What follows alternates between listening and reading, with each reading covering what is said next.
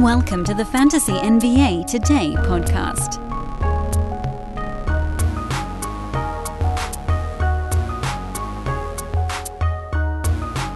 Not one, but two days in a row of NBA draft coverage on Fantasy NBA Today. I know it's as crazy as it sounds, but we're doing it. It's a crash course, and you guys are strapped into the car with me on this thing. We're just going to be bonking off the railings, working our way through it. We'll be joined here in a couple of minutes by the great David Williams uh, of our Memphis Grizzlies coverage team here at Sports Ethos, but also a die-hard draft enthusiast. He's been diving deep into that stuff. And what I thought might be kind of cool for today, that you'll hear in a moment, is just kind of juxtaposing a few of David's thoughts on the players against the guys we talked about yesterday and how that might translate into ADPs for next year, value against those ADPs for next year, and of course, a few things to look for just in terms of fit. Because fit is a big deal, even though we have a, a, a reasonable idea, at least in the guys at the top of the draft. And again, I've already actually recording this thing kind of in reverse. So I've already talked to David before i am doing this opening here. I will say this there's a name in there that got downplayed a little bit on yesterday's show that's going to get upplayed a little bit. Is that a word? It's not. On today's. I am Dan Besbris at Dan Besbris on Twitter, D A N B E S B R I S. This is a Sports Ethos presentation. You guys know that by now. Uh, please do check out our baseball and our football coverage, continuing to expand on everything they do over there. You're going to see more and more football stuff coming out over at Ethos Fantasy FB. Joe and JP doing a marvelous job on their podcasts.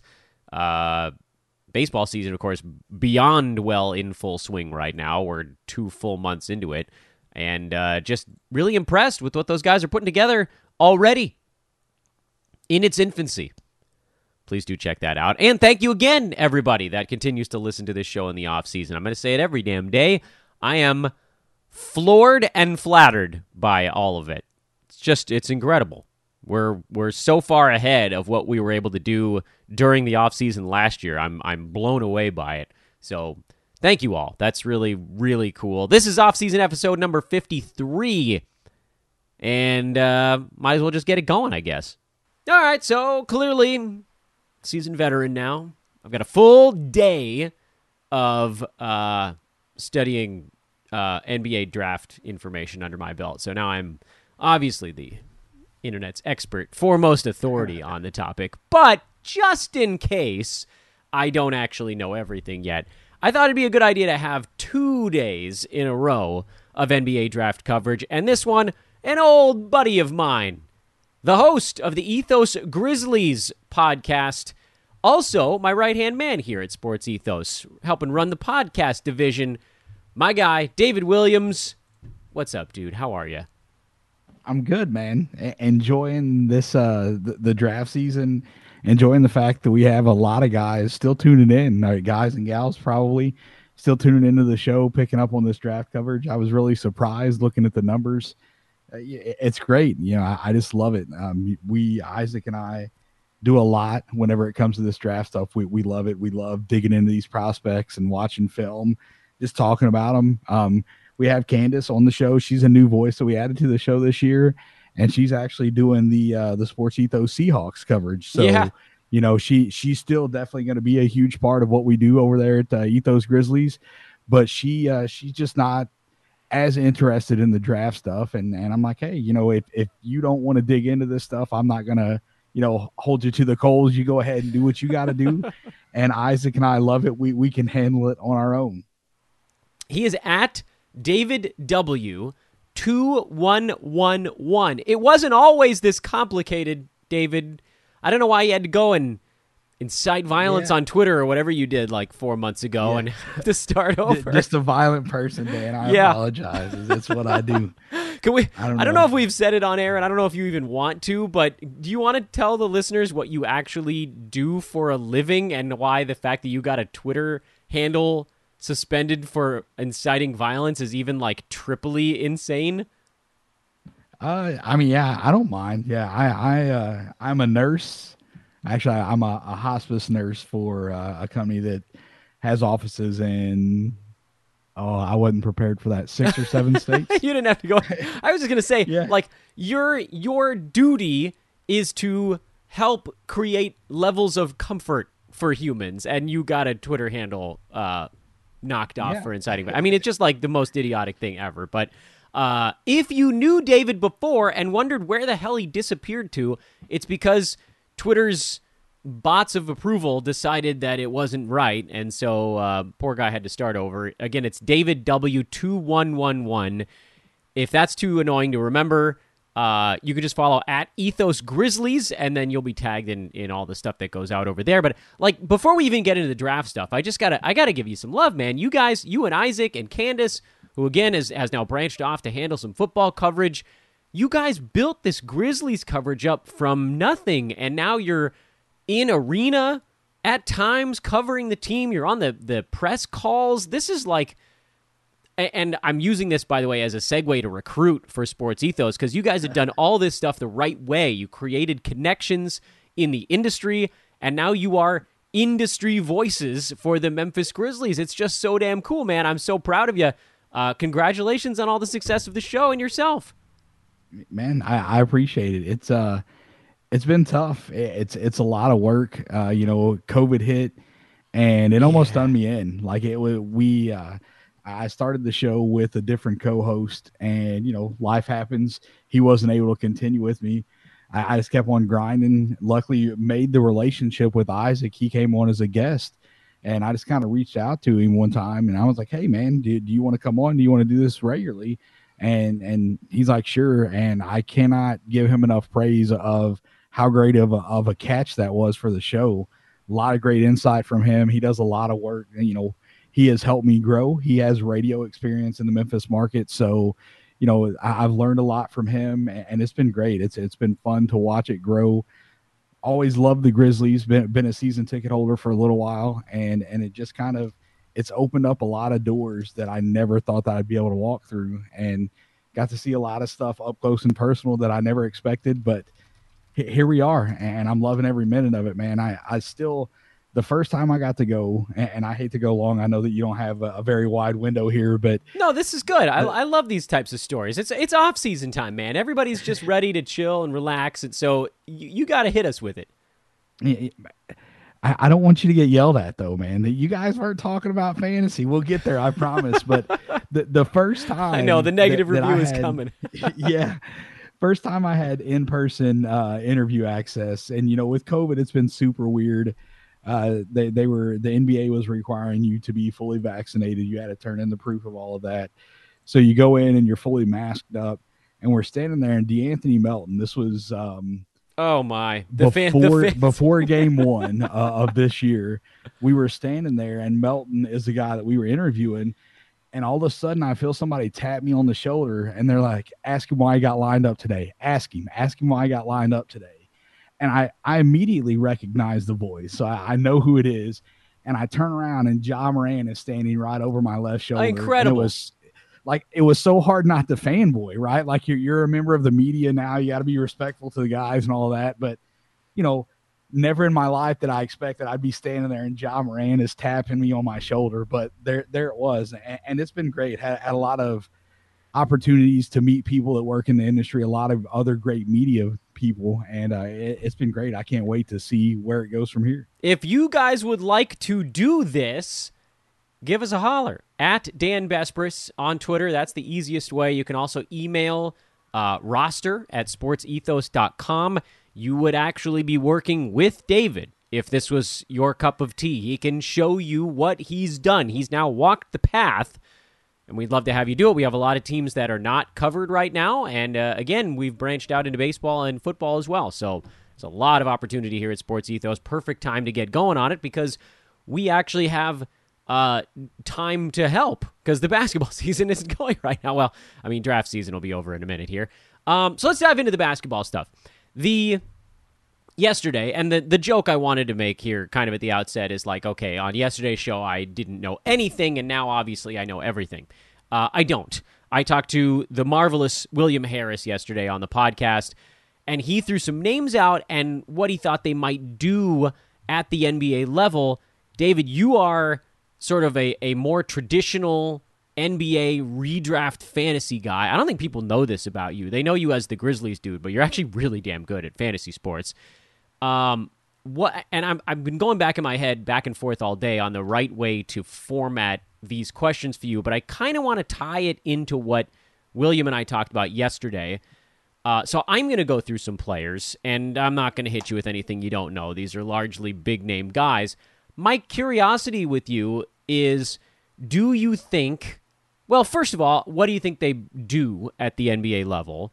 And then, secondly, maybe more importantly, do you think said player could be a a value on draft night, or do you think the hype train is going to kind of run away with it?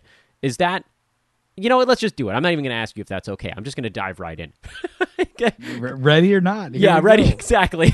damn it, it's my show. I do what I want because I'm going to just act like a jerk today, and everybody's going to have to be okay with it. All right. The great David Williams.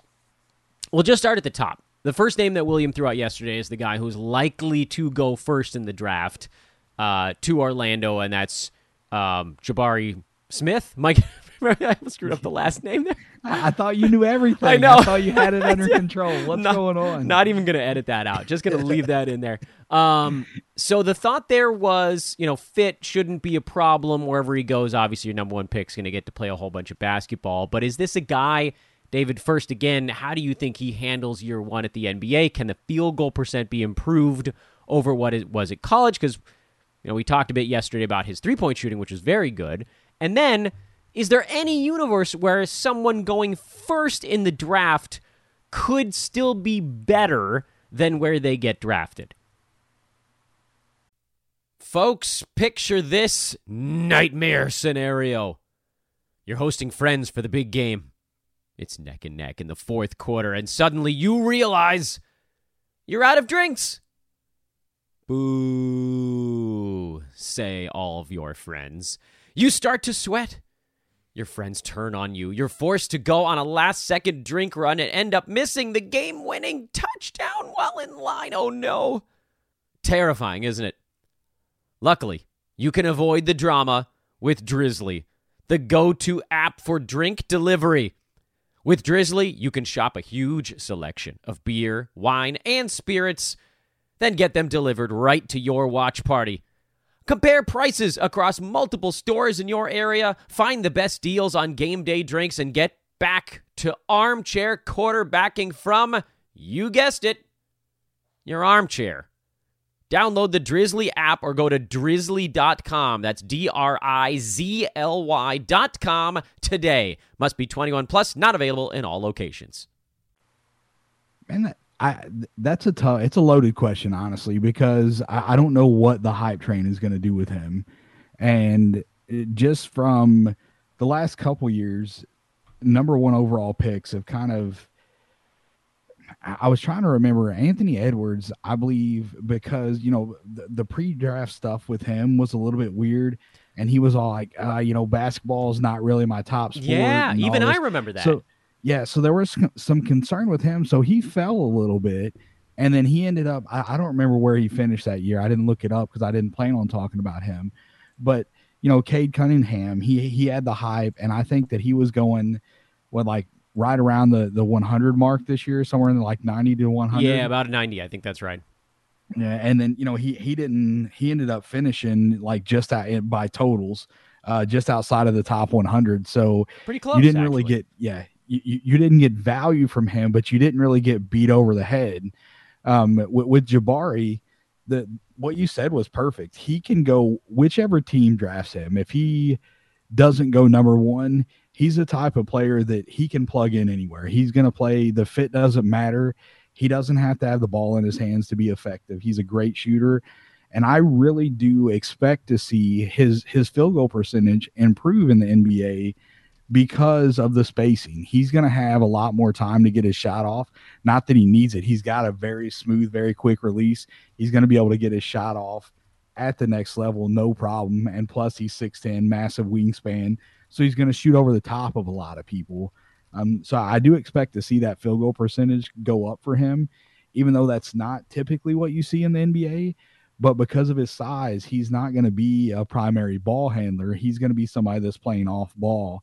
And if he goes to Orlando or if he goes to OKC, they have plenty of facilitators on those teams to get him in his spots where he can get good open looks. And so I, I don't expect that it's going to like jump north of 50%, but I think that it will be better than what it was at, at the college level. What kind of an NBA season do you think that would potentially translate to? And I know it's a really tough question, but just from like a uh, a, a rankings ballpark, even.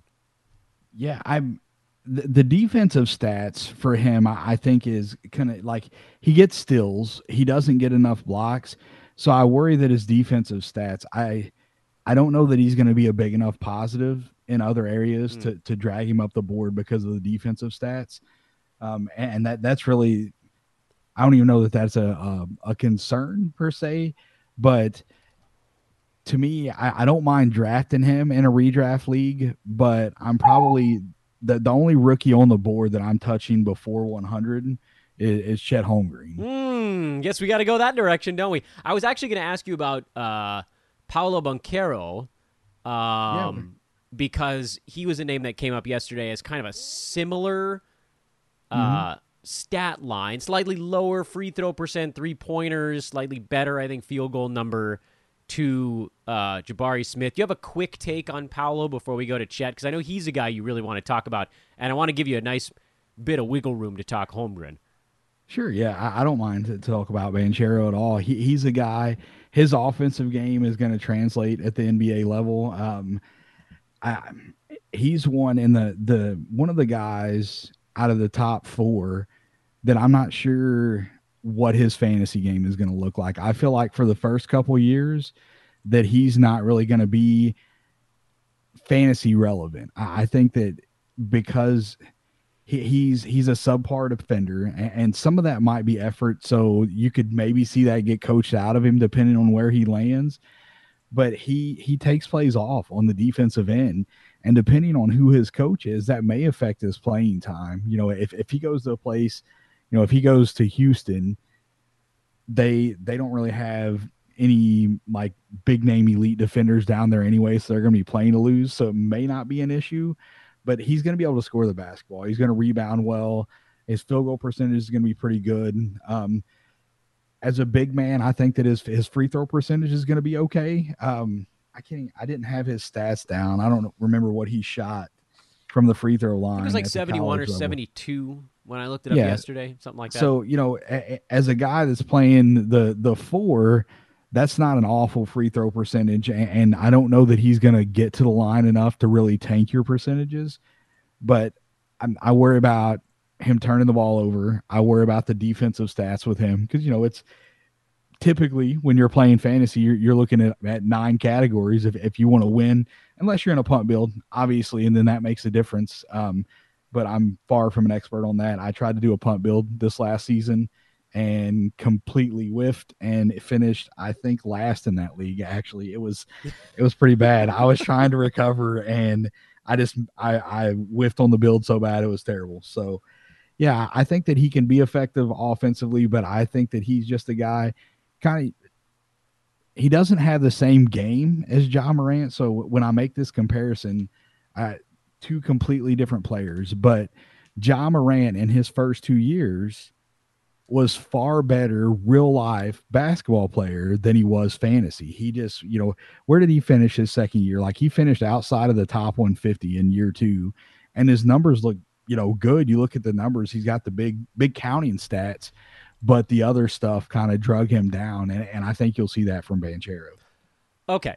So I know you got your guy here, and uh, I want to give you the breathing room to discuss Chet Holmgren because the the big fear, and again, as by the way, the name that popped in my head when you were talking about Paolo was Jalen Suggs as like a athletic, going to have issues with turnovers, percentages are not set in stone, doesn't shoot the three ball, all that.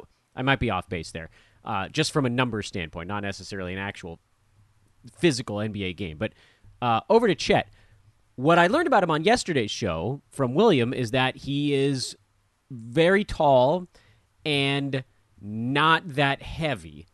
But it also sounds like I and I finally after doing that show I looked I sort of scoured my Twitter and instead of just ignoring all of the draft tweets I actually looked at them and it does seem like the Thunder are pretty keyed in on Holmgren. Did I read those tweets right? And is that the best possible spot for him because they really don't have any centers they trust on that team? Yeah, I think I, I, I would be extremely surprised if he falls past the second pick. Uh, they made a trade. They went out. They gave up the thirtieth pick to get JaMychal Green. JaMychal Green is a bruiser. He, he's a, a four. Sometimes he will play the five, but he's the type of guy that you need to play next to Chet Holmgren. JaMychal Green can guard the majority of the fives in the league, and Chet Holmgren, because of his frame, that's going to be a struggle for him. Rookies tend to struggle with the physicality of the league when they come in anyway, and because of Chet's frame, that is going to be a concern. But I think a lot of people overlook the fact that you know Chet does a lot of things at an elite level, and we we haven't really seen anybody with his skill set and his size. So you know the, the combination of the two, you hear I, I really I hate the term because it, it, gets thrown around very loosely, but unicorn. Um, and and Chet has that. You know, he shot. He was like sixty one percent from the field, thirty nine percent from three, 72 percent from the free throw line, and three point seven blocks per game. Yeah, that's. Nuts. I don't expect like I don't expect him to be a four blocks per game guy in the league, but blocks come at a premium, and you can carry yourself up a board if if you have a high level of blocks, Miles Turner always finishes pretty high because of the number of blocks that he gets, and you know the rest of his game is, is fairly friendly. But I, I think that Chet has some stuff that we didn't get to see at Gonzaga that he will unlock at the next level, and maybe not necessarily in year one. But I have enough faith in his defensive stats that I think that if, if you can get him around the 80 range, I think that you're going to get value out of him. Do you think he profiles fantasy wise like Miles Turner as someone that like drifts away from the basket a little bit on the offensive side or do you think he ends up playing closer maybe down the line, maybe not so much this year? I, again, this is I, I'm way out of my comfort zone here, so I don't know how this stuff tends to translate from a timeline perspective, but you know, Miles Turner is generally in that like 12 to 14 point range, six to eight rebounds. He's not going nuts with either of those, but mm-hmm. a three and a half, two to three blocks per game, decent percentages, low turnovers. That does seem like maybe the kind of thing you could set as a target for someone who blocked almost four shots a game in college. Maybe the question should be how long does it take to get to a place where you can trust him to play 25 or more minutes per ball game? Yeah, and that's going to be he, he hasn't really had big health issues. Like, you know, he, he was healthy at Gonzaga. He played prep and, and I realize the level of competition is different from, you know, the the West Coast Conference playing prep ball and then getting to the NBA. But Chet's super competitive and he is a guy that even like at every level he's been in there and he's been playing physical with with the people that were at his level and yeah, it, it's a step up to the league, but I don't think that it's going to be such a step that he can't handle it. I, I, really do think that you could see him in that same stat range as Miles Turner. I, I think that you may get some more assists from Chet because he is a very, very good passer. And as the fourth option, as far as playmaking at Gonzaga, he averaged two assists a game this year.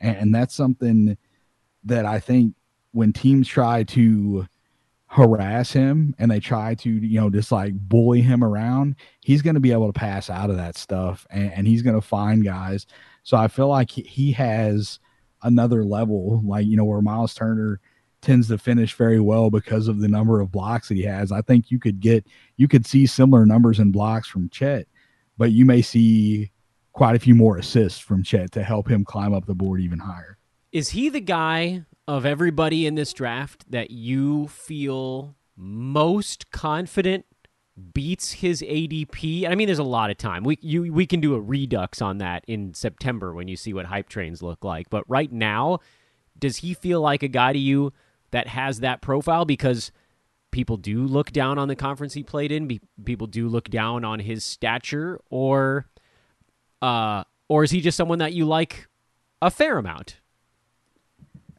I think that he can. Like, I, I would be comfortable taking him around the 80 mark. I think that he can outperform that just because of the defensive stats. You know, he he's he's not going to be a primary. He can handle the ball, but he's not going to be a primary ball handler. So his turn, turnovers are going to be low. You're not going to have to worry about that. 72% from the line is a big man that, you know, that's serviceable. Like I, I can deal with that. That's much better than say, uh, you know, Jakob Poeltl at, you know, 50% or whatever he was this year, or Miles Plumlee.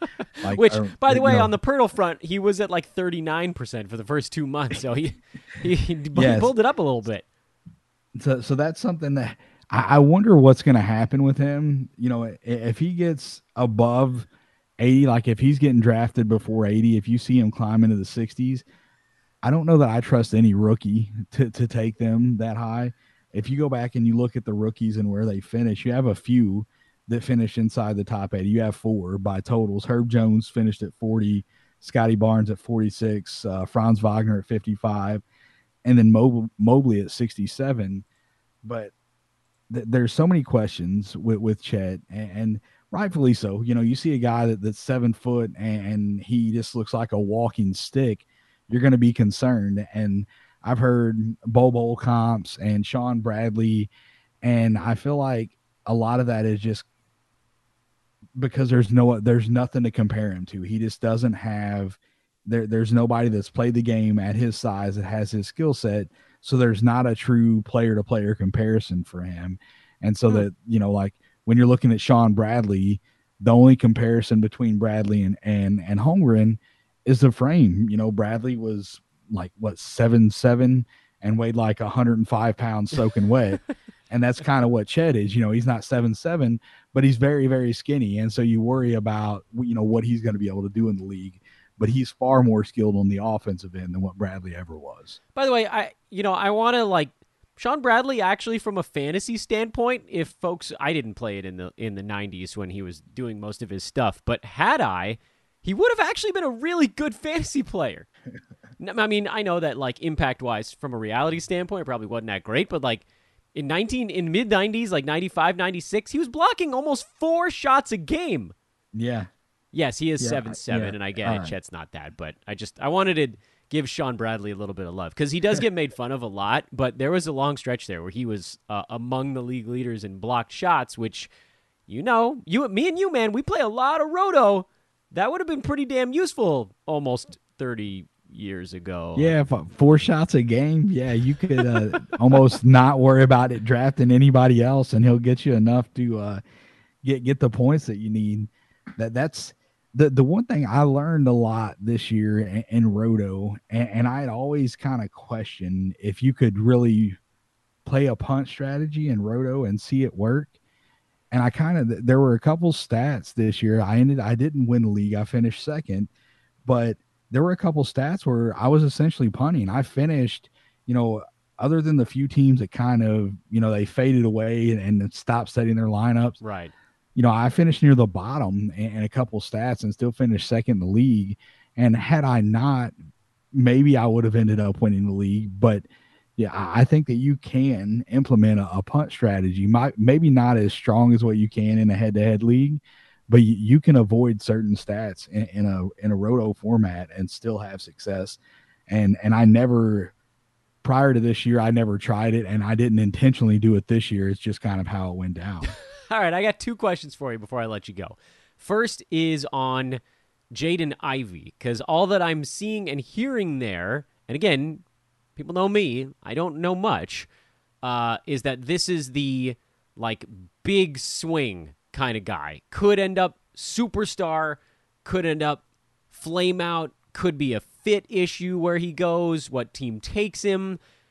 Uh, is he the prototypical like maybe don't draft him and try to get a guy like that in January before he takes off kind of guy because that's the feeling I'm getting from all that I'm like reading about him and and looking at his numbers from college. Real real life basketball, Jaden Ivey is probably my second overall prospect in, in this draft. I, I feel like he is going to have success at the NBA level, but fantasy wise, I'm just going to avoid him. I, I I don't think year one.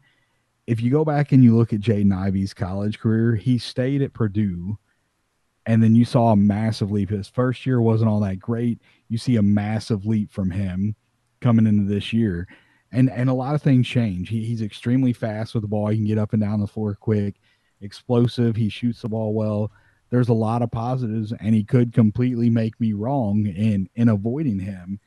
But Jalen Suggs was a guy that was really good at the college level, and the speed of the game of the NBA gave him issues, and he was not able to really adjust. Jalen Green was another guy that the majority of year one he struggled, and then what was it like the last month, month and a half, you really saw him turn it around.